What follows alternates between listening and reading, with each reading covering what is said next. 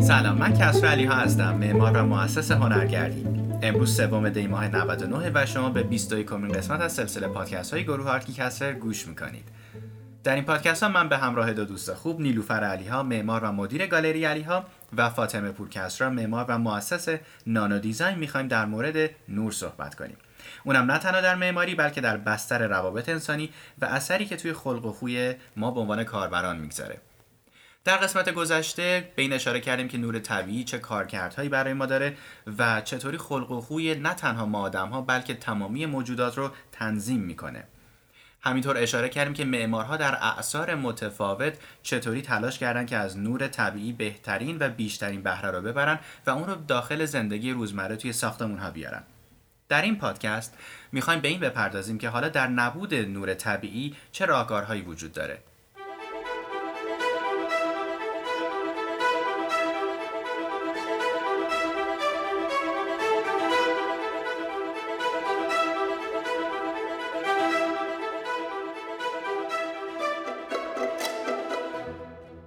خب با کشف آتش ما شاید بتونیم بگیم اولین نورپردازی های مصنوعیمون شم ها بودن که در اشل های مختلفی ما ازشون استفاده می‌کردیم. اگر مثلا در یک خانه ساده فقط شم های بسیار ساده فقط برای عملکرد روشن کردن فضا در نبود نور خورشید و شاید در قصرهایی که چلچراغ های بزرگی بوده حتی ولی با روشنایی شم بوده. اون فضا روشن می شده کاملا. و بعد هرچی که رفته جلوتر رسیدیم به نور الکتریسیته و یک دفعه اصلا یک دنیای دیگه رو برامون اصلا باز کرد. حالا تو قصه شما که گفتی یه چیز خیلی جالبه که قبل از که پارافین هم کشف بشه برای این روشنایی از روغنهای مخصوص استفاده می‌کردن که یه فیلترهایی توش میذاشتن و سعی می‌کردن که یه نور مصنوعی ایجاد کنن. مخصوصا اینکه اون حالت های انکاس هایی که روی خیلی دیواره ها سنگی بوده می‌داده اون حالت رمزالودی که اون زمان ها دوست داشتن و بیشتر تداعی می‌کرده. و می‌تونیم بگیم به طور کلی نور مصنوعی باعث ایجاد فضاهای مختلف میشه. یعنی توی مخصوصا معماری داخلی ما می‌بینیم که با نور مصنوعی ما حتی تقسیم فضایی می‌کنیم. که حالا این تقسیم فضایی توی اسکل های مختلف متفاوته. می‌تونه توی اسکل شهری به یه مدل باشه خانگی به یه مدل دیگه شوروم و هر جایی بر حسب نیاز خودش. ولی مسئله که ما باید خیلی بهش اهمیت بدیم که ما وقتی که وارد یک فضا میشیم بر حسب متراژ اون چجوری این تقسیم نوری رو انجام بدیم؟ چجوری بر حسب اون نیاز کاربر ما بتونیم نور پردازی بکنیم که نور کافی رو بده و ما ازش بتونیم که اون خواسته های دکاراتیو و اون حسای خوبی که می‌خوایم رو بگیریم.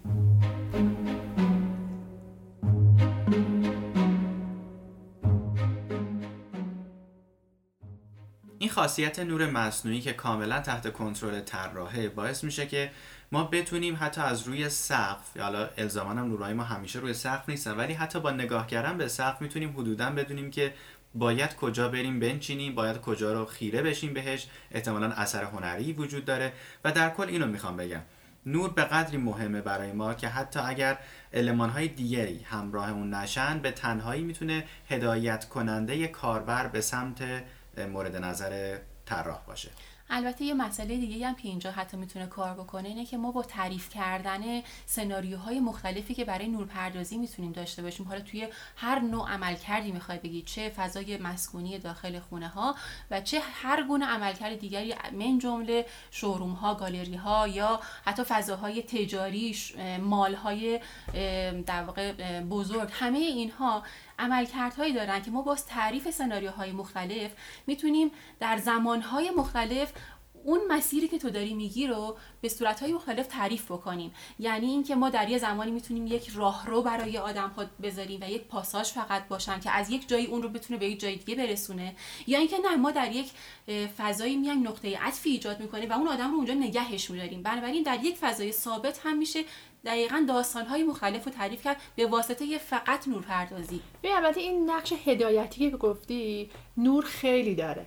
به طور مثال وقتی ما داریم توی پروژه مسکونی حالا اگه اون آپارتمان بزرگتر هم باشه و پیشدگی ها و کریدورهاش زیاد باشه این نقش هدایتی خیلی نقش برجسته به طور مثال وقتی که ما میایم نور شب توی دیواره ها یا یا توی کف تعریف می‌کنیم که حالا الان به سیستم های هوشمند وصل میشه و به صورت اتومات می‌تونه از یک ساعتی روشن بشه. دقیقا مثلا بکن تو خوابی. وقتی بلند میشی وارد راه رو میشی همونجا خوابالو خوابالو این نورا تو رو هدایت می‌کنه که مثلا می‌خوای بری آشپزخونه می‌خوای بری سرویس بهداشتی و حتی ما می‌بینیم که توی قسمت تجاری هم تو اشاره کردی مخصوصا اینو تو موزه ها و گالری ها خیلی می‌بینیم که نور قشنگ داره هدایت می‌کنه و مسیر حرکتی تو رو نشون میده که از این مثلا از این گالری باید بری گالری دیگه. و این خصوصیت زیاد و کاربردی نور باعث شدش که دیگه طراحا خیلی از نور طبیعی دور بشن. مخصوصا که بازی رنگ خیلی امکانات زیادی داد به ماها که بتونیم از نور مصنوعی استفاده کنیم. که به مرور می‌بینیم که باعث یه سری اشکالات شد. چون که واقعا حذف نور طبیعی از نظر روانی باعث آسیب شد. چه در مسکونی چه در حالا اسکیل شهری و اسکیل های عمومی. دقیقا این استفاده بیش از حد از نور غیر طبیعی باعث شده که الان ما یک مبحثی داریم به اسم آلودگی نوری. یعنی مثلا کافیه که ما بریم توی شب و حالا مخصوصا اگر شب مثلا تهرون رو از دور نگاه بکنیم قشنگ یک گنبد نوری عظیمی روی تهرانه که اصلا نمی‌ذاره ما بتونیم ستاره ها رو ببینیم. حالا بماند که نه فقط از نظر زیبایی جالب نیست بلکه خب خطرات زیست محیطی بسیار زیادی هم برای طبیعت داره.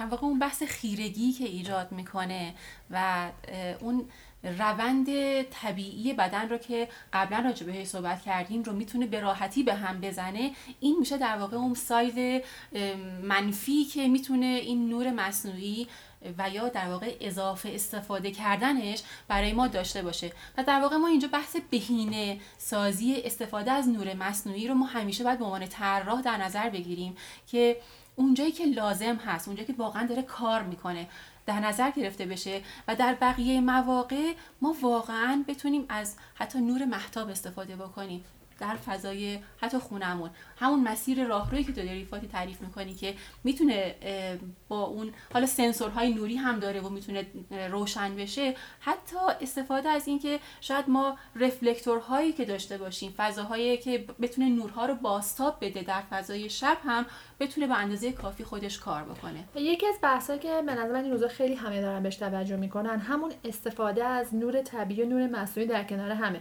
ببین وقتی که ما این دوتا رو در کنار هم می‌ذاریم می‌تونه باعث کاهش انرژی بشه. و از این طرف هم واقعا می‌تونه کیفیت معماری و طراحی رو بالا ببره و اون کنتراسایی که بر اساس سایه روشنای این دوتا نور طبیعی و مصنوعی ایجاد میشه اون حس روانی که این همه راجبش این همه داریم بحث می‌کنیم و کلا داریم به این نشه می‌رسیم که طراحی و معماری داره به اون نقطه آخر یعنی حال خوب می‌رسه می‌تونه نقش بسزایی داشته باشه.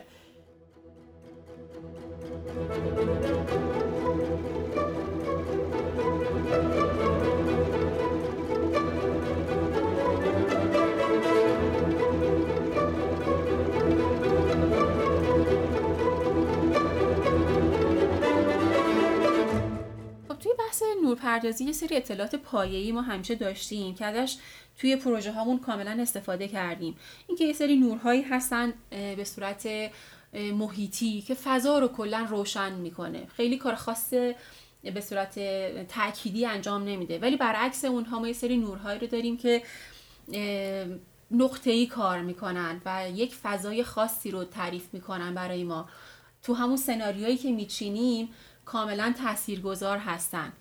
یا بعضی از نورها هستن فقط دکوراتیون یعنی اصلا به غیر از نقش تزئینی کار دیگه ای قرار نیست انجام بدن. یعنی اون بحث عملکردی نور برای روشن کردن رو نداریم باهاشون. حالا می‌تونه رنگ های متفاوتی باشه پترن ها و طرحهایی که می‌تونه روی سقف رو دیوارها بندازه. مخصوصا که اینجا متریال هم نقش داره توی این موزیک تو بهش اشاره می‌کنی. وقتی که ما مثلا متریال های سنگ داریم اگه بیایم این نورای دکوراتیو روش بندازیم اون باستابی که خود سنگ میده اینو دو برابر می‌کنه. یعنی می‌تونم بگم که متریال با این نورهای دکوراتیو باعث ایجاد یه فضاهای کاملا دیزاین شده میده به ما. خب حالا بحث این که این اطلاعات پایه‌ای که ما داریم همینجور هی داره میره جلو و هی داره تکنولوژی که باهاش ساخت نورهای مصنوعی رو می‌بره جلوتر هی داره کیفیت نور برای ما تغییر پیدا می‌کنه. توی طراحی های ما داره اثر می‌ذاره و عملا دست ما رو هی داره بازتر می‌کنه برای افکت های مختلفی که می‌تونیم توی اون فضا داشته باشیم و در صورتی که ما قبلا نمی‌تونستیم اینها رو داشته باشیم. برفرض الان اگر نگاه بکنیم توی مراسم های مختلفی که داره برگزار میشه نورپردازی که روی صحنه اتفاق میفته اصلا یک می‌تونم بگم انقلابی ایجاد کرده نورپردازی. شاید یکی از مهمترین مثالهایی که می‌تونیم تو این زمینه بزنیم پیشتر هم اشاره کردیم. صنعت خودروسازی همیشه خیلی پیشرو بوده تو این زمینه و با توجه به که توی طراحی و دیزاین اصولا می‌تونیم بگیم با معماری اشتراکات بسیار زیادی داره می‌تونیم اینجا ازش استفاده کنیم.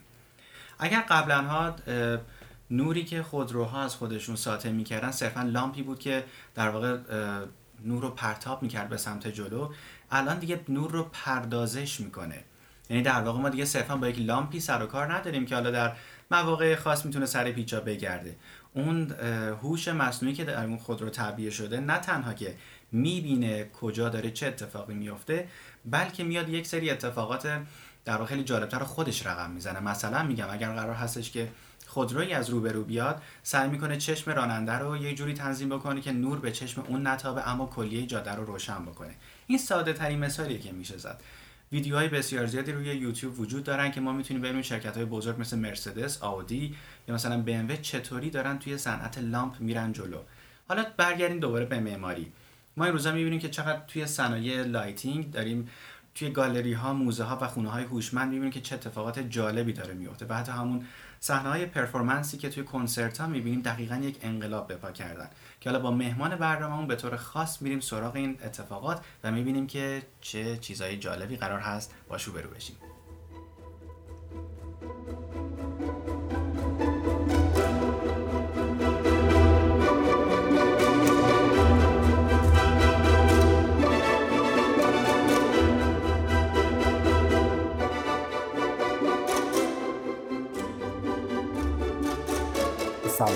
من امیر حسین اردوانی معمار تحصیل کرده و فعال تو رشته نورپردازی معماری هستم.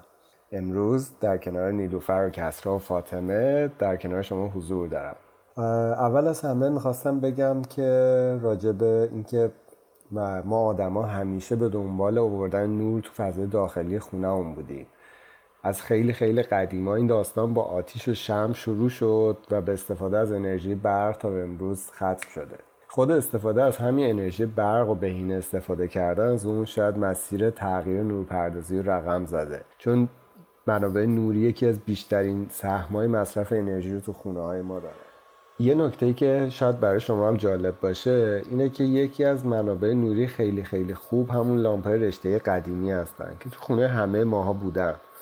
ولی اینکه امروز ازشون استفاده نمی کنیم شاید یه دلیلش مصرف زیاد انرژیشونه. و اینکه تمام های رنگ نوری رو نمی‌تونستن تولید بکنن. نوراشون اکثرا زرد رنگ بودش. بعد از اون لامپ های فلورسنت و لامپ های کم مصرف بودن که خیلی فراگیر شدن به خاطر که مصرف انرژی خیلی کمتری داشتن. ولی باز رنگ نوری هم که اونا داشتن شاید تنوع خیلی زیادی رو نداشته. تو کنار بقیه همین لامپایی که لامپای فلورسن، لامپای رشته‌ای، لامپای کم مصرف همزمان دیودها هم بودن. دیودها تو خونه های ما خیلی استفاده نمی شدن ولی توی scoreboard ها توی تلویزیون شهری شاید شما اونو دیده باشین که مثل پیکسل های کوچیک در کنار هم قرار گرفته بودن و, و یه scoreboard و یه پیکسل بزرگ رو می ساختن ولی خب مشکلی که داشتن این بودش که اینا بازده خیلی بالایی نداشتن و نور خیلی زیادی نمی‌تونستن تولید بکنن. ولی کن لامپ های LED که ما امروز ازشون استفاده می‌کنیم از همون دیودها شکل گرفته. لامپ های LED امروز خیلی مصرف کمی دارن طیف های رنگ نور خیلی زیادی رو می‌تونن تولید بکنن و تمام استفاده های شهری منزل های مسکونی استفاده های بیمارستان ها تو اکثر فضاها ما اینا رو می‌بینیم امروز. این لامپ های LED خیلی خوب تونستن با پیشرفت تکنولوژی همگام بشن و اینکه بیان در کنار تکنولوژی قرار بگیرن. مثلا به فرض مثال تکنولوژی وجود داره که سعی می‌کنه نور مصنوعی و طبیعی رو به هم نزدیک بکنه. یعنی نور مصنوعی فضای داخل ساختمون رو به نور طبیعی فضای بیرون خیلی نزدیک بکنه و این کار با استفاده از سنجش نور طبیعی در فضای بیرون تو همون زمان و تطبیق نور داخل با نور بیرون انجام میده. خلاصه تکنولوژی نورپردازی درسته که خیلی پیشرفت کرده. ما با توان توان و انرژی کمتری می‌تونیم نور بیشتری تولید بکنیم. ولی خود این خیلی می‌تونه خطرناک باشه و ما می‌تونیم آلودگی نوری زیادی تولید بکنیم یا خودمون رو تحت شعاع این تکنولوژی به طرز ناصحی قرار بدیم. برای همین اگر که تکنولوژی نورپردازی اینقدر پیشرفت کرده علم و دانشی هم که برای استفاده از اونه اون هم به همون اندازه پیشرفت کرده. و واقعا من توصیه می‌کنم که برای هر فضایی که ما می‌خوایم طراحی بکنیم یا برای هر کاربردی برای هر عملکردی که می‌خوایم استفاده بکنیم ساده ترین کار اینه که از یه دونه طراح نورپردازی کمک بگیریم. شاید این رشته چندین سال پیش وجود نداشته یا نیاز بهش انقدر نبوده ولی تکنولوژی بیشتر احتیاج به تخصص بیشتر داره.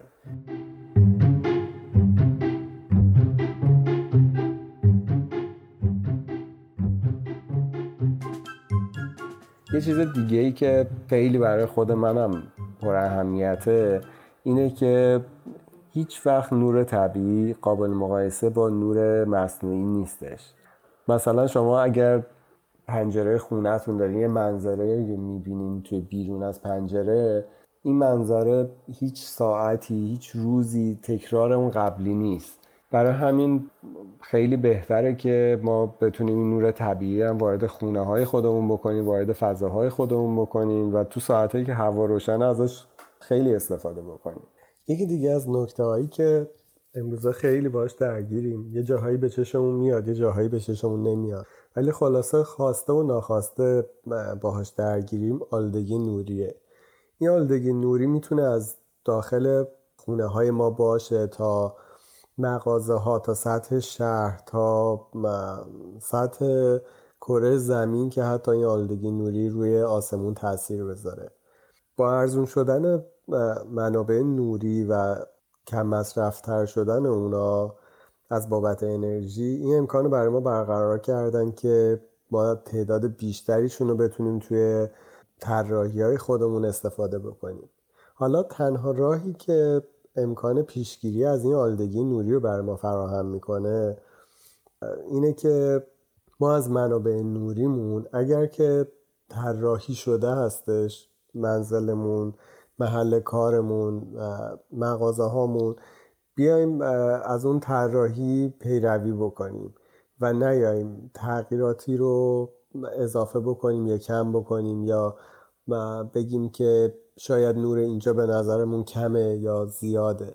چون در نهایت نور یه چیز نسبیه. شما با زیاد کردن یه منبع نوری دوباره مجبورین یه سری منابع نوری دیگر رو زیاد بکنیم و این ناخواسته در نهایت اون چیزی رو که می‌خواین پیدا کردنش یا متناسب کردن اون طراحی خیلی کار مشکلی میشه براتون.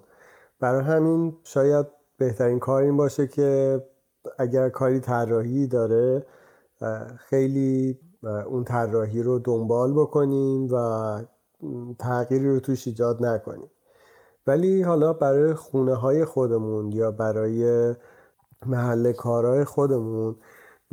بهترین راه اینه که ما نورا رو دنبال کنیم ببینیم که هر نوری کاربردش چیه. نور فضای کلی رو داره تولید می‌کنه نور روی میز رو داره تولید می‌کنه. اگر که ما نور روی میز می‌خوایم شاید راه حلش این نباشه که نور محیطمون رو بیایم چندین برابر بیشتر بکنیم. این آلودگی نوری به هر حال چیزیه که آزاردهنده است.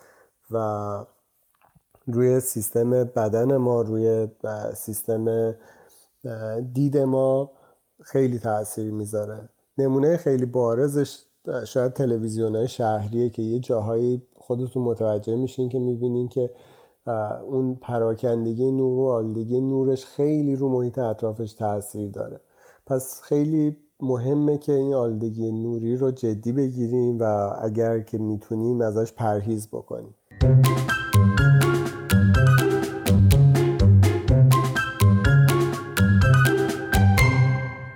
یکی دیگه از جاهایی که ما می‌تونیم نورپردازی رو تو دههای اخیر پیشرفتش رو احساس بکنیم ادغام نورپردازی و هنره. این ادغام روی دو تا زمینه شاید خیلی پررنگتر از بقیه جاهاست. یکیش video mapping یا video projection هایی که گاهن روی نمای ساختمون ها یا نمای ساختمون های خیلی بزرگ شهری انجام میشه. و یکی دیگهش جشنواره های نوره. که تو سطح دنیا برای نور پردازی و نشون دادن هنر توی این زمینه انجام میشه.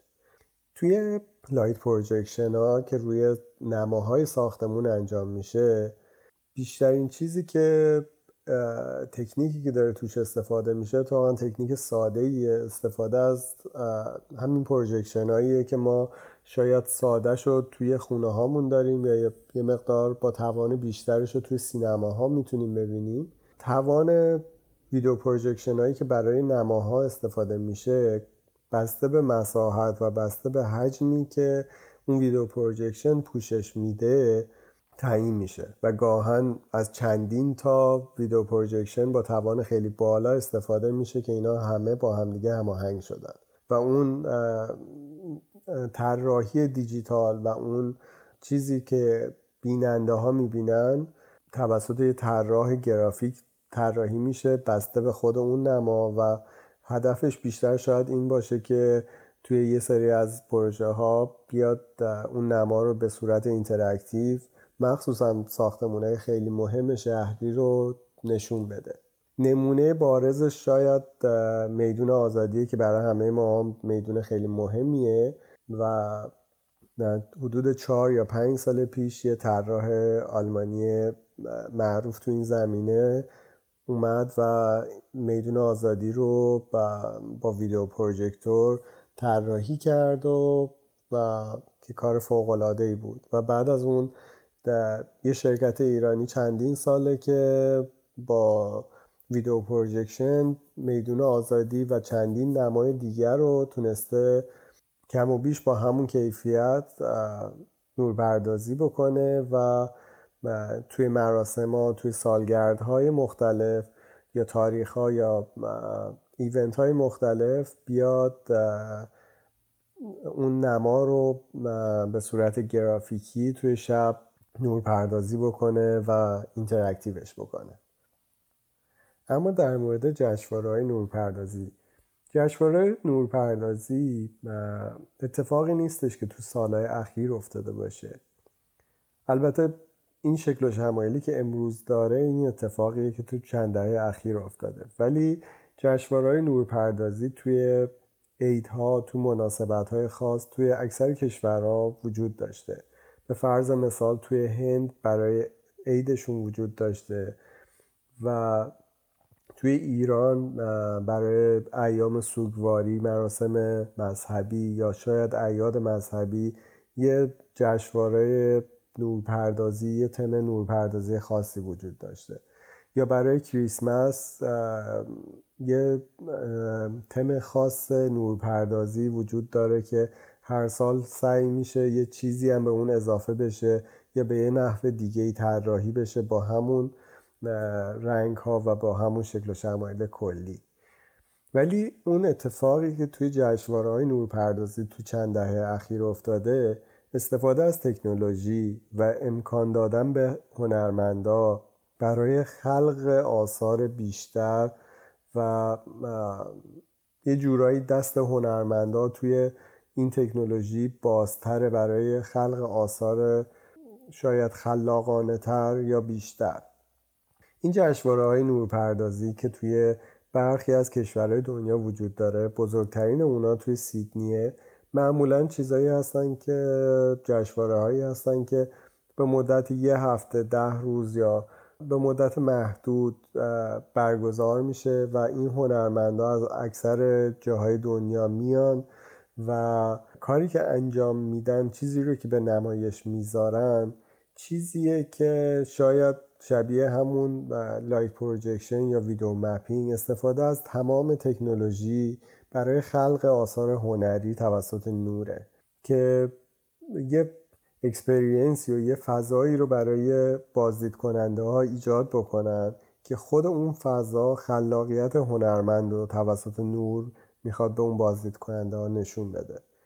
اتفاقا ویدیوهای این جشواره های نورپردازی خیلی جالبه و خیلی میشه ازش ایده گرفت و حتما اگر که کسی فرصتی داشت اینا توی اکثر کشورهای دنیا هستن و برگزار میشن و تاریخ خاصی دارن که هر سال اونا تکرار میشه. حالا شاید نه تو این شرایط کرونایی ولی بعد از این شرایط مطمئنا دوباره اینا برگزار میشن و اگر کسی فرصت داشته باشه واقعا یکی از جاهای جذاب و اتفاقای جذابیه که توی شهر می‌تونه بیفته.